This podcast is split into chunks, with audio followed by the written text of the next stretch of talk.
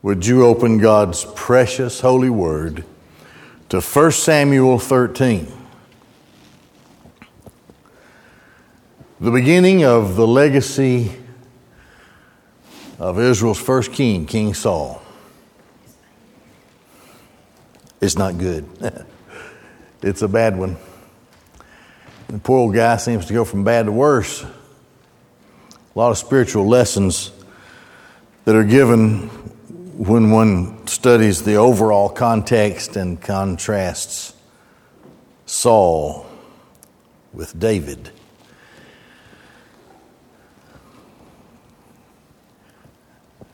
I've said this before, but with what's on my mind, it bears repeating because there's an added element. When I preached through the Bible the first time, I, I was a very young preacher. And all that came to the forefront of my mind was the inerrancy of Scripture. I would, I was struggling in the early days of studying in the Hebrew and the Greek and didn't have a computer. But I had those thousands of volumes in my library all around, and I would come to these passages where certain people would say, because they were only dependent on a translation, and translations many times can be unfortunate, that people would say that there were discrepancies in the Scripture or whatever. And I would spend a great deal of time when I would come to those particular passages, studying them, comparing, contrasting, looking deeply as I could into the original text, and then drawing upon books and that I had, as well as journals to which I was uh, subscribed back in those days. And I came to realize that all of these so-called discrepancies or whatever, or where it appeared that the Bible uh, disputed with itself in some other way, was not true at all. It's it it it, it just it takes it takes rational thought, reason, and study. It takes a little study. Because you have to you have to subtract yourself from translations and from from the heuristics and biases of of uh, people who attack the Scriptures and so forth. You just have to let the Scripture stand for itself in its original text. And so, preaching through the Bible the first time, my mind became more and more focused on how infallible and inerrant and perfect the Scriptures are. I began preaching through the second time, and all I could see was the doctrine of Christ all the way through the Bible. I saw Christ everywhere in the greater contexts. Christ, His ministry, His person, uh, how He proved these things when when He became, when He was incarnate, when He came in the Gospels. And I saw then how the Scriptures, to me, in my second time through, just revealed Christ everywhere. Not long ago, I started the third time through, and all I could see was the sovereignty of God, the all-powerful, sovereign grace of God. But in recent, in recent times, resting upon the truth of the sovereignty of God in all things and seeing that it's taught everywhere, oftentimes overlooked, and a Scripture that someone has seen or read or heard hundreds of times, Because it, because of its familiarity, the truth of God's sovereignty is sometimes lost in the in the in the deep truth of the particular passage. But now I'm also beginning to see something emerge as far as I am concerned in my preaching and my studies through the Bible during this third time through. And that is, uh, to use a single word, faithfulness. We have such a difficult time getting self out of the way and just depend on God. I'm a child of God. I'm in a mess. I'm in a child of God. I don't know what to do. I'm in a child. I'm a child of God. I'm. I don't know really where I'm headed. I'm confused. Uh, I don't have an answer. I don't have a clear direction. A wise preacher once told me, when you don't know what to do, the best thing to do is nothing. Don't let yourself, don't insert yourself in the equation. You wait on God.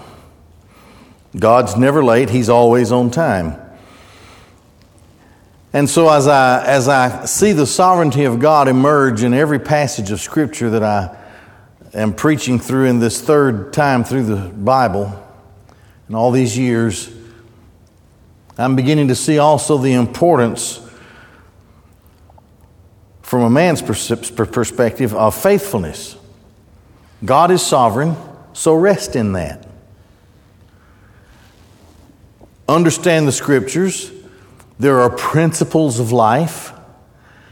God, you know, He He He He gives us these principles, and they are often revealed in characters in the Bible, or or adventures or whatever.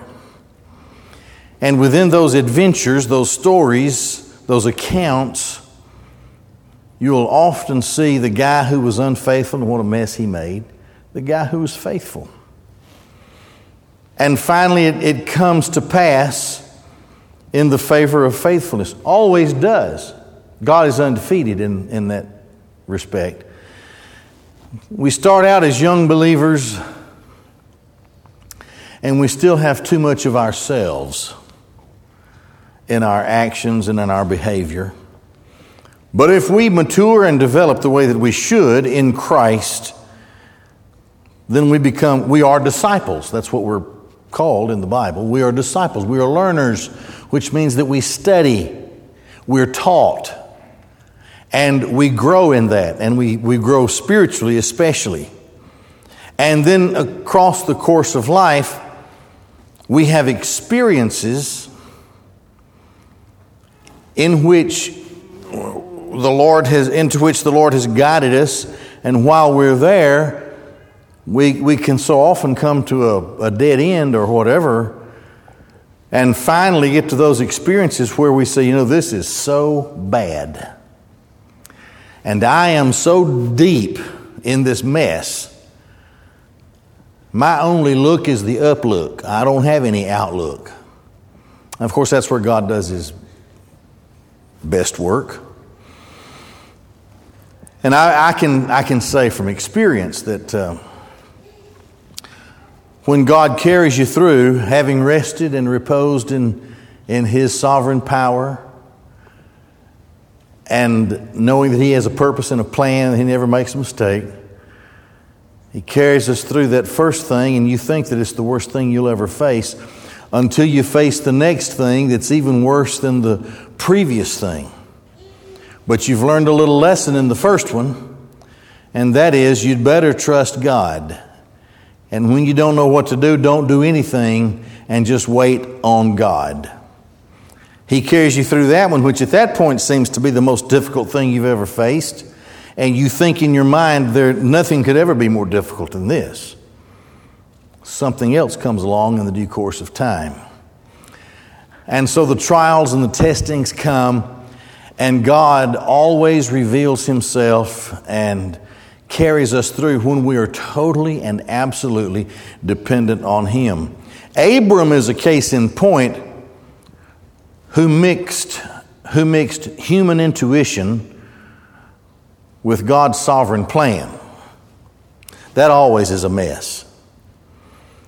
So he, he listens to his wife, who draws upon the tradition of the day, namely that Abram could take Sarai's uh, Sarah's handmaid, Hagar, and he could have a child by her handmaid, and legally it would be the mistress's, it would be the, the, the lady of the house, it would be her child legally. So this is the way, as an old woman, she says, this is how God's going to work this out. Now, that's not what God said. That's what she said. So the world has teetered on the brink of destruction and nuclear war, and it's always confusing to the nations, the things that go on in the Middle East. Because Abram, Abraham had that adventure with Hagar, and the Arab nation was born. So later, Isaac, the son of promise, is born to two very old people because God is all-powerful. I'm saying all that to say this. The people chose Saul to be their king on the basis of how he looked. He was the most handsome of all of the men, and he was taller than anybody, head and shoulders above everybody, the Bible says. Very tall, powerful. He's just an old farm boy. But he hadn't grown up in the shadow of the, of the priesthood. He wasn't, he didn't know his Bible that well, had not been trained in the law and in the ways in which he should have been trained. And so he went from nothing to everything, just like that, just because of how he looked. There was no vetting of what kind of spiritual life this guy had, how he had lived his life before the Lord. It wasn't anything like that. He just looked good. And because of the way he looked, he was selected as the king, the first king. Now, it seems to me that Saul was not that well schooled in the law of Moses, which means, especially when you think of uh, when you think of the lives of of uh, well, you can you can start all the way back with Adam's failure, failing to obey the Lord. You can move past the fall of man, and you can look at all of the contrasting characters that are in the Scriptures just in the book of Genesis. Especially when you get to Abraham and Abraham's call to faithfulness, but how Abraham failed so miserably several times, but each time led him to live a stronger life of faith until the greatest trial that he would face, according to the Scriptures, was when he was required to offer his only son, Isaac. Then there was the account of Isaac, his faithfulness in the Lord to bring him a bride. Then there was Jacob, who started off not too well. But when he came to some really bad times, he had enough spiritual sense to call upon the God of his fathers, Abraham and Isaac. He had enough sense to call on him. And the Lord dealt with him, spoke to him. And then finally met him face to face on Peniel, which means face to face. I saw God face to face, and there they wrestled. And his name was changed. Things were different then. And he went from being Jacob to Israel. Then, of course, you have the story of Moses, his failures and then his successes and his growing faith, and then the terrible mistake that he made and his inability to cross over into the land of Canaan. Now, you can go on and on from there. But if you consider the times now of the judges from which Israel had just emerged, you have the first king. It had been well known, and it had been taught by the trusted prophet Samuel, that the king and the people were always responsible to Yahweh, the God of Israel. And if there was failure, it would mean failure for both people and king. So it was a theocracy. It was the kind of thing where there was a, a tight relationship between the prophet, the priest, and the king. Now the king didn't know, obviously, Saul didn't know that much about uh, the priesthood. He had a surface knowledge, apparently, of offerings.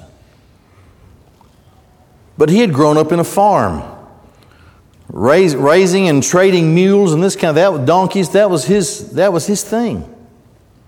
He just happened to be somewhere one day when all the people said, that's the guy we want. So he's, he's spiritually unprepared, and he does what he has always done all of his life. He depends upon himself. He has a, an appearance in some ways, simply because of the direct teaching of Samuel and, and no other reason, that that he, you know, he He wants to be as religious as he needs to be, but he didn't really understand the religion of his people. He didn't really understand the law or the importance of obedience. And if you don't understand that, then you don't have an appreciation of the almightiness of God. So this is where Saul is. It's kind of pitiful to call on a man who just isn't spiritually equipped or prepared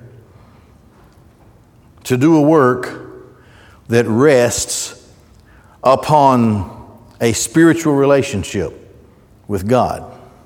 It's a theocracy. It's not a monarchy or anything like that. So Saul impressed the people when he responded to a cry for help. We saw that time before last, you know, and then Samuel last time makes his resignation as a judge and gives deference to Uh, Saul is the king. The era of the judges comes to an end, and the time, the times of the kings for Israel begins.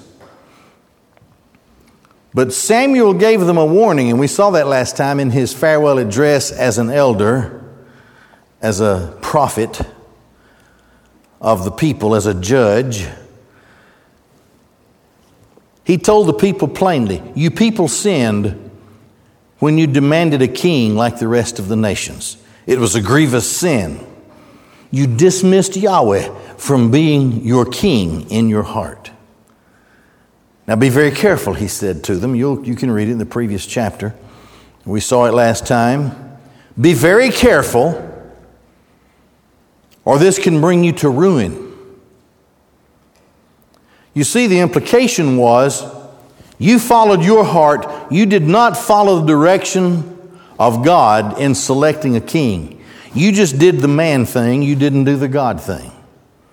You did the thing that was important to me. A lot of people go to church and just say, well, what's in it for me? What can I get out of, you know, instead of thinking, I'm going to have to offer to the Lord my heart, my life, my service, and I'm going to have to be recharged in a time of fellowship and Bible study and worship.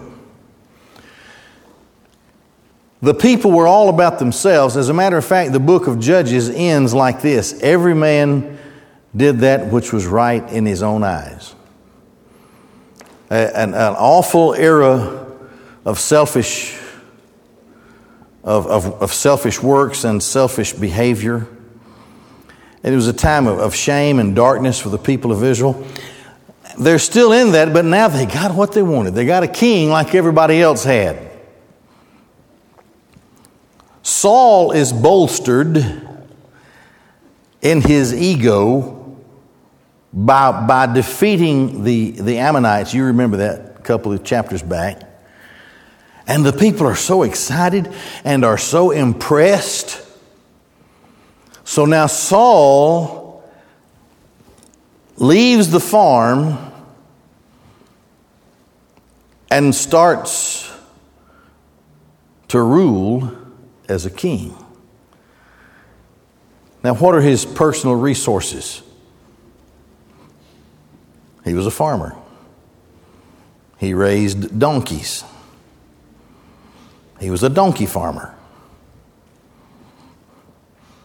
May I, may I use the King James language? He was the ruler of a bunch of asses that didn't seem to stop when he became the king of another kind of donkey. So he's focused on himself, and he's thinking, man, this just, just feels great.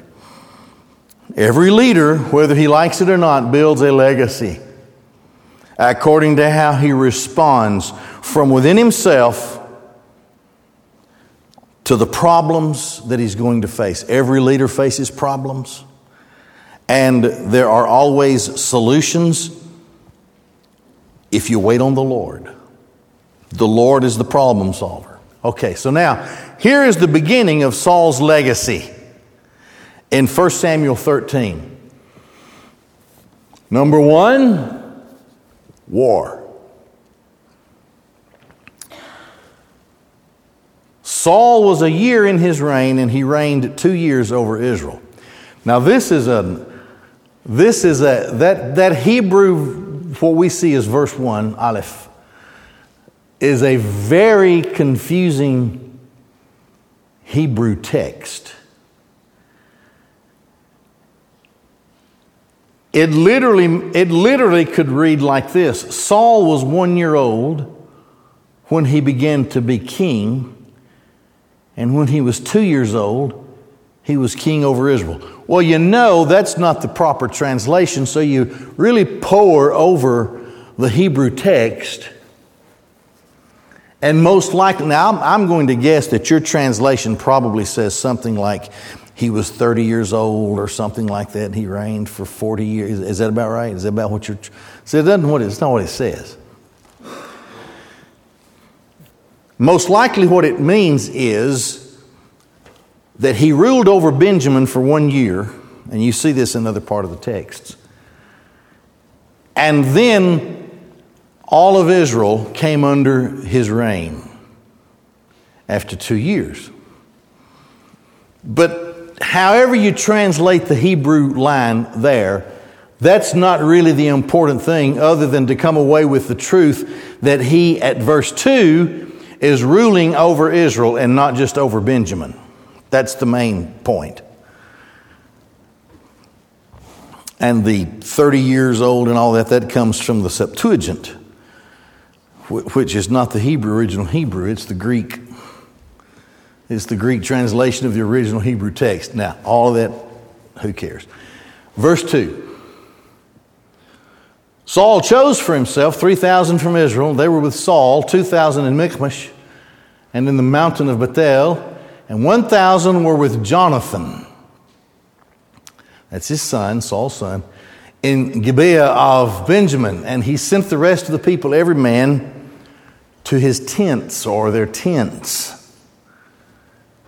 And Jonathan smote the officer of the Philistines who was in Geba.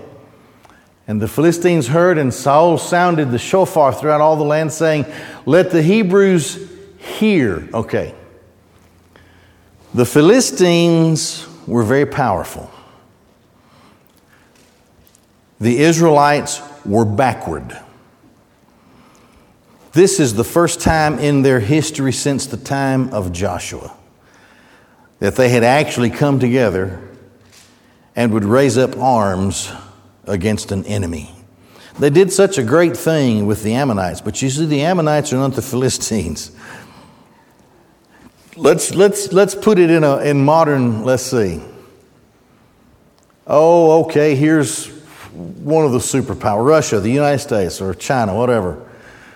This huge, technologically advanced, all of the most modern weapons, well organized in the, in the military, such that nobody within any, within any region at all would test the might of the military of the Philistines.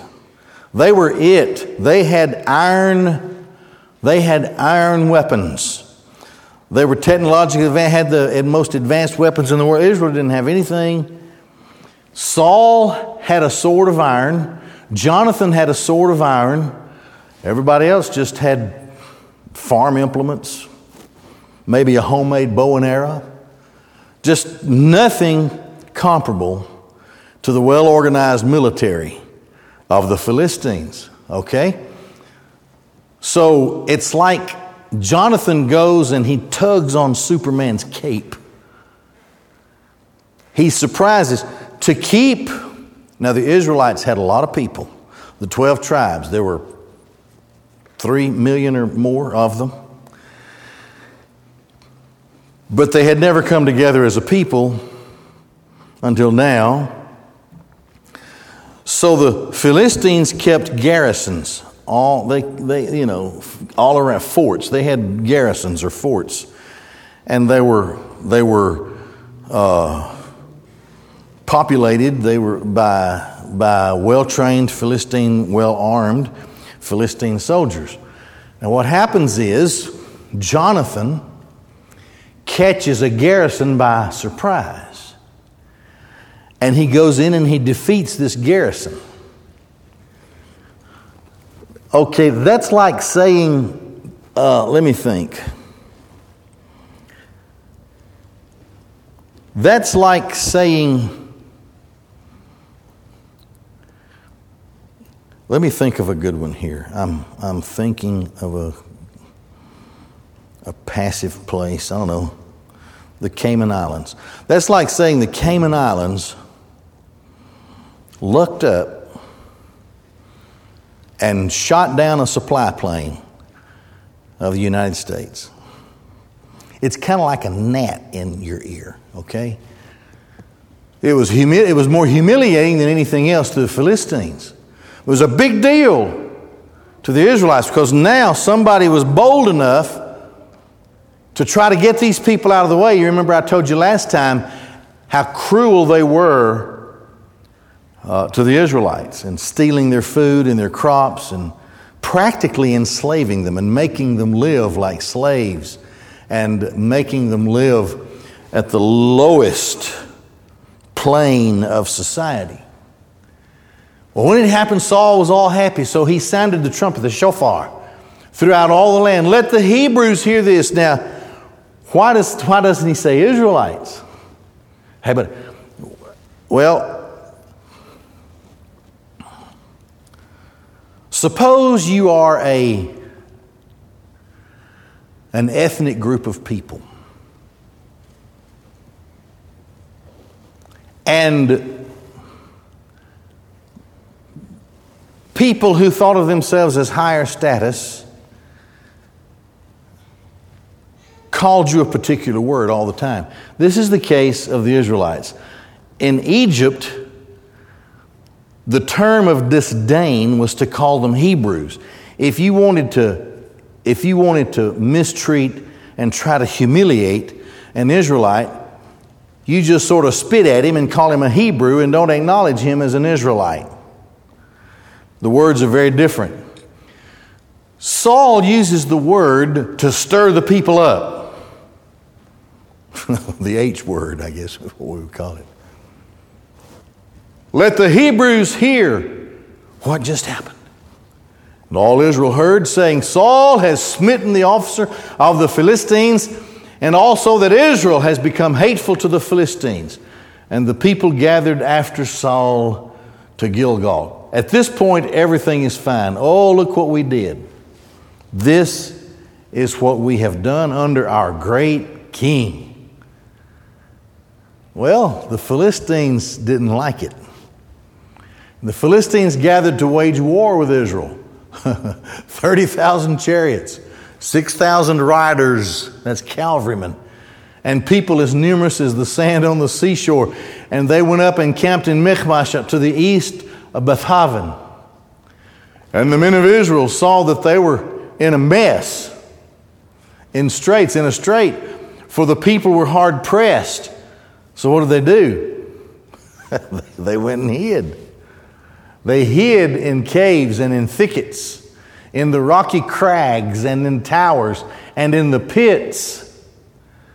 And some Hebrews crossed the Jordan to the land of Gad and Gilead. But Saul was still in Gilgal, and all the people hurried after him. So there were some that came to Saul But the rest of them, when they saw the force of the Philistines, ran away and hid. Well, his first legacy is war that was not well thought out. And neither, and neither was wisdom to go to war sought out before the Lord. Now remember, Samuel in chapter eleven had warned them, you'd better stay with Yahweh. You'd better listen to Yahweh, or it will turn out bad for both king and people. You asked for this guy. Don't forget that. That's what Saul told uh, Samuel told them. Part two of his legacy is foolishness. If you go back to chapter ten and all, you'll remember that Samuel had told Saul, you wait for me seven days. Now, he was the prophet. God had said to the people that whatever Samuel said was coming from God. You'll remember that. And Samuel proved it. God proved it. He affirmed it with, with great signs. So Samuel was the, was the voice piece of God, the spokes, spokesman of God. Seven days. Don't do anything. I'll be there. Saul waited seven days to the appointed time which Samuel had set. Samuel didn't come to Gilgal, and the people started running away. Okay, so he had this, he had this army left, but after seven days they started disappearing. They were leaving. They were saying, this ain't going to work. Saul said, now this is what Samuel was supposed to do. The word of God, of course, was very stringent about the priesthood and the offering of offerings. Saul said, bring near to me the burnt offering and the peace offering. And he offered up the burnt offering. He was the king. He was neither prophet nor priest. God did not speak to him about doing the things of a prophet or of a priest. Later, David faces something of the same thing, but the Lord approves it. However, here, this is not the man after God's heart. So he just, he just without, without any patience at all, without any faithfulness at all, without any kind of a spiritual depth at all, said, bring me the offering. I'm going to take care of this. My army is running away, and we have to take care of this business before we can do what we have to do. And it was when he finished offering up the burnt offering that, behold, Samuel came, and Saul went out toward him to greet him. Samuel said, what have you done? Saul said, for I saw that the people had scattered from me, and you didn't come at the appointed time, and the Philistines are gathered in Michmash. Okay, so it was everybody's fault but his. Look at it. It's the people's fault who were leaving. It's the prophet's fault who was a little late, and it's the Philistines' fault who are coming after him. So I made a move. I made a decision. And I said, now the Philistines will come against me to Gilgal, and I've not yet made supplication before Yahweh. And I forced myself to do this. It was hard. But I thought, your Bible may say I was compelled or something, to, but the literal meaning is I forced myself. And I offered up the burnt offering. Samuel said to Saul, you are a fool. That's what he says to him. You have not observed the commandment of Yahweh Elohim, the, the Lord your God. You have not observed the commandment of Yahweh your God, which he commanded you. For now, Yahweh would have established your kingdom over Israel forever if you'd have just had a little patience. You know, Gideon took three hundred against much more, a much bigger force than that. He, he didn't learn the lessons of the faithfulness of God, so he had no faithfulness. You've done foolishly. You disregarded the word of God, which he commanded. If you'd have done the right thing, Yahweh would have established your kingdom over Israel forever. And today we would be looking for the son of Saul to come instead of the son of David. But Saul was a fool. He pushed forward on his own, made his own decision. This won't be the first time that he messes up doing this. Without any spiritual depth, without any recognition of the power of Yahweh, without any, without any observance of the Word of God, he just did it on his own. If you would have just been a spiritual man, Yahweh would have established your kingdom over Israel forever. But now, your kingdom shall not continue. You see, this, this was the end of Saul as a king. He doesn't accept it just yet. But it will happen. He's like a chicken with his head cut off. Yahweh has sought for himself a man after his heart. And Yahweh has appointed him to be a ruler over his people. For you have not kept that which Yahweh commanded you. So there's going to be this little boy out there and he doesn't even know. He's writing his psalms and singing to the Lord. And he is leading his sheep with love and concern and loves them so much he would stand between them and a bear or a lion. Didn't matter. He was being developed to be a pastor of his people. He didn't know it. Samuel didn't know who it was, but the Lord had spoken to Samuel and said, God has chosen a man after his heart. And you're not that man. You're not after the heart of God. You're after the heart of Saul. Samuel rose and went up from Gilgal to Gibeah of Benjamin. And Saul counted the people who were present with him, about six hundred men. Part three of his legacy. Trouble. Trouble's going to follow this guy from now on until he's done. Saul and his son Jonathan and the people who were present with him staying in Geba of Benjamin while the Philistines were encamped in Michmash. And the raiders emerged from the camp of the Philistines in three companies. One company turned to the road leading to Ophrah, to the land of Shual. The one company turned to the road leading to Beth-aven. And the one company turned to the road leading to the border, which overlooks the valley of the Zeboim, toward the wilderness. That, that was a reference to several city-states of, of Gentiles. Now, not a smith was found in all the land of Israel.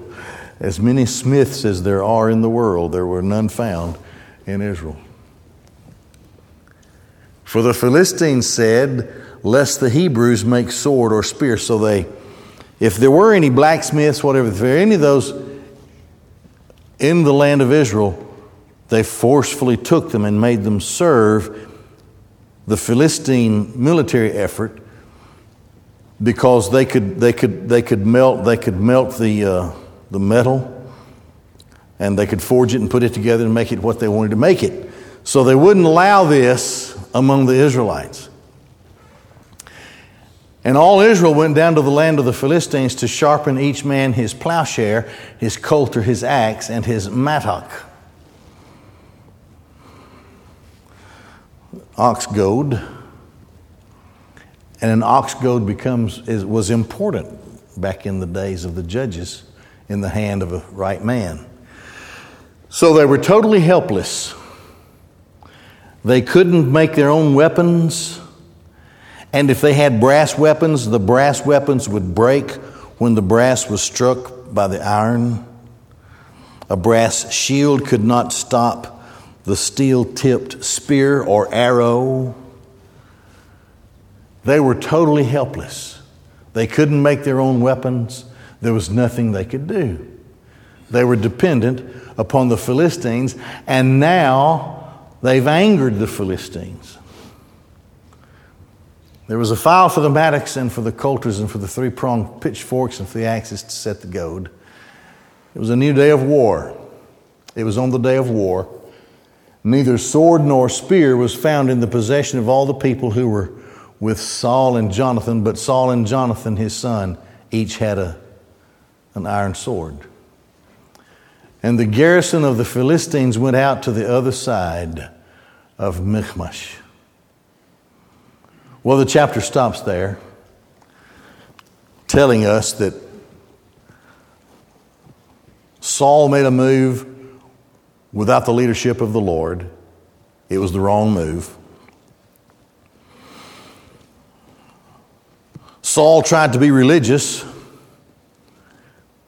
without understanding even what he was doing before the Lord, and it cost him his kingdom.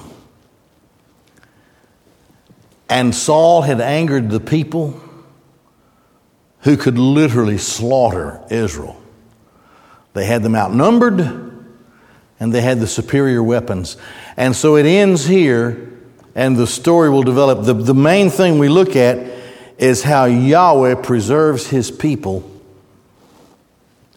even though they had a very foolish king, a very selfish and self-centered man, a, a man of the flesh. The garrison of the Philistines went out to the other side of Michmash. Well, we'll pick up this story from there next time, and we'll have our deacon prayer time.